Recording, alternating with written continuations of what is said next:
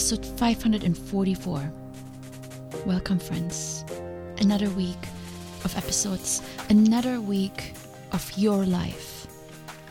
What are you going to do this week? And I don't want to know what you will do soon, or someday, or eventually, or my climbing partner. She told me yesterday when I asked her how often she goes to the gym, she started the sentence with ideally. Well, I also don't want to know what you would like to do ideally. I want to know what you will do this week. I also don't want to know the things you're already doing, your tasks, your responsibilities, your appointments, or any of the stuff you always do and you're good at. Like I am with these episodes. I got it down. I'm recording them on a schedule. I'm pretty efficient. No, I want to know what you're doing differently this week. What skill are you going to develop? What project are you going to start? What behavior or attitude are you going to work on and maybe change? How are you going to help someone? What approach are you trying this week that you haven't tried before to see if it's more effective? Every week we push off something, we lose not only time, but the world loses out on our contribution. The people around us don't get to see the person we want to be and could be. The people we don't yet know won't be inspired by our creativity. The difference we could be making is not being made. Now I know you may wonder what do I have to contribute? I wondered the same thing for many years. I blamed my grandparents for not pushing me into certain activities like an instrument or the choir or a sport. I also didn't think I had any special skills. When people asked me what I like to do, my standard answer was reading. Because that's all I could think of. That is what I like to do. An activity that involved some doing. I didn't even count listening to music and didn't mention it. Today, when I am out in nature, I sometimes realize that I did a lot more than just read. I love to swim in the summer and to ski around the forest near my house in the winter. I also ice skated on the little pond behind our house. I was often outside exploring. There's nothing to do inside. I also learned to play the guitar as a teenager, something I remember the other day. But since all these were mostly hobbies and I never pursued them seriously, I didn't consider them as worthwhile mentioning. Later, when I studied teaching, I again didn't feel like I acquired a tangible skill worth mentioning. I had friends that knew how to sew, do pottery, play the flute, or tennis. I didn't have any of that. And even most recently, as I'm working on different versions of my bio for my website and for my speaking career, I struggle. My speaking circle is always aghast when I don't know what to write. What do you mean? They say. You have done so many things. I know I'm not alone out there. We often feel we don't have anything to contribute because we lack talents. I definitely do. I don't have any talents. I can think of. Most of what I know I had to learn, and often the hard way. Even the things I love, like climbing, they don't come easy to me. I am average in most everything I do. I don't stand out from the crowd unless it's through my awkwardness. But who says that that's the measure? When I started my podcast, a skill I am now proud of and that I finally added to my LinkedIn profile. Maybe a few months ago, I decided right then and there if only one person benefits from this, then it's worth the effort. And to this day, I know of one person who regularly listens and tells me now and then that she likes my content and that it's helping her. There are more listeners, but I don't have any information on them, on you. Here is the thing not everyone has talents, but we all have the ability to learn new skills. We all can start something new, become better at something, or completely change something around that's not working. Let me read you a recent blog post from a person I admire and follow Seth Godin. Here it goes. It's called Skill versus Talent. You're born with talent. You earn a skill.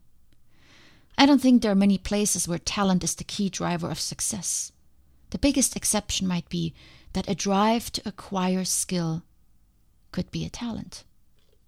Assuming you have that, though, assuming that even once you did the hard work to learn something important, then you have what you need to develop even more skills. Go do that. We need generosity and passion. And even more so, we need people who care to develop the skills to deliver on their promises. We all have worked hard for something at some point in our lives. Maybe it was during high school, in college, to get to a certain GPA, a sports team that we fought for, maybe Girl Scouts. Right now, they're selling cookies all over the place. Think back. I remember back in Germany at one point, I was really into a certain political party. I was young and I had no clue. But my friends were all over it, and so I was all over it. We went at night and plastered walls with election posters. We told everyone about it. It was a very short phase, but I was all into it. I had drive and courage. We all had it at some point, for some purpose, for something that mattered to us.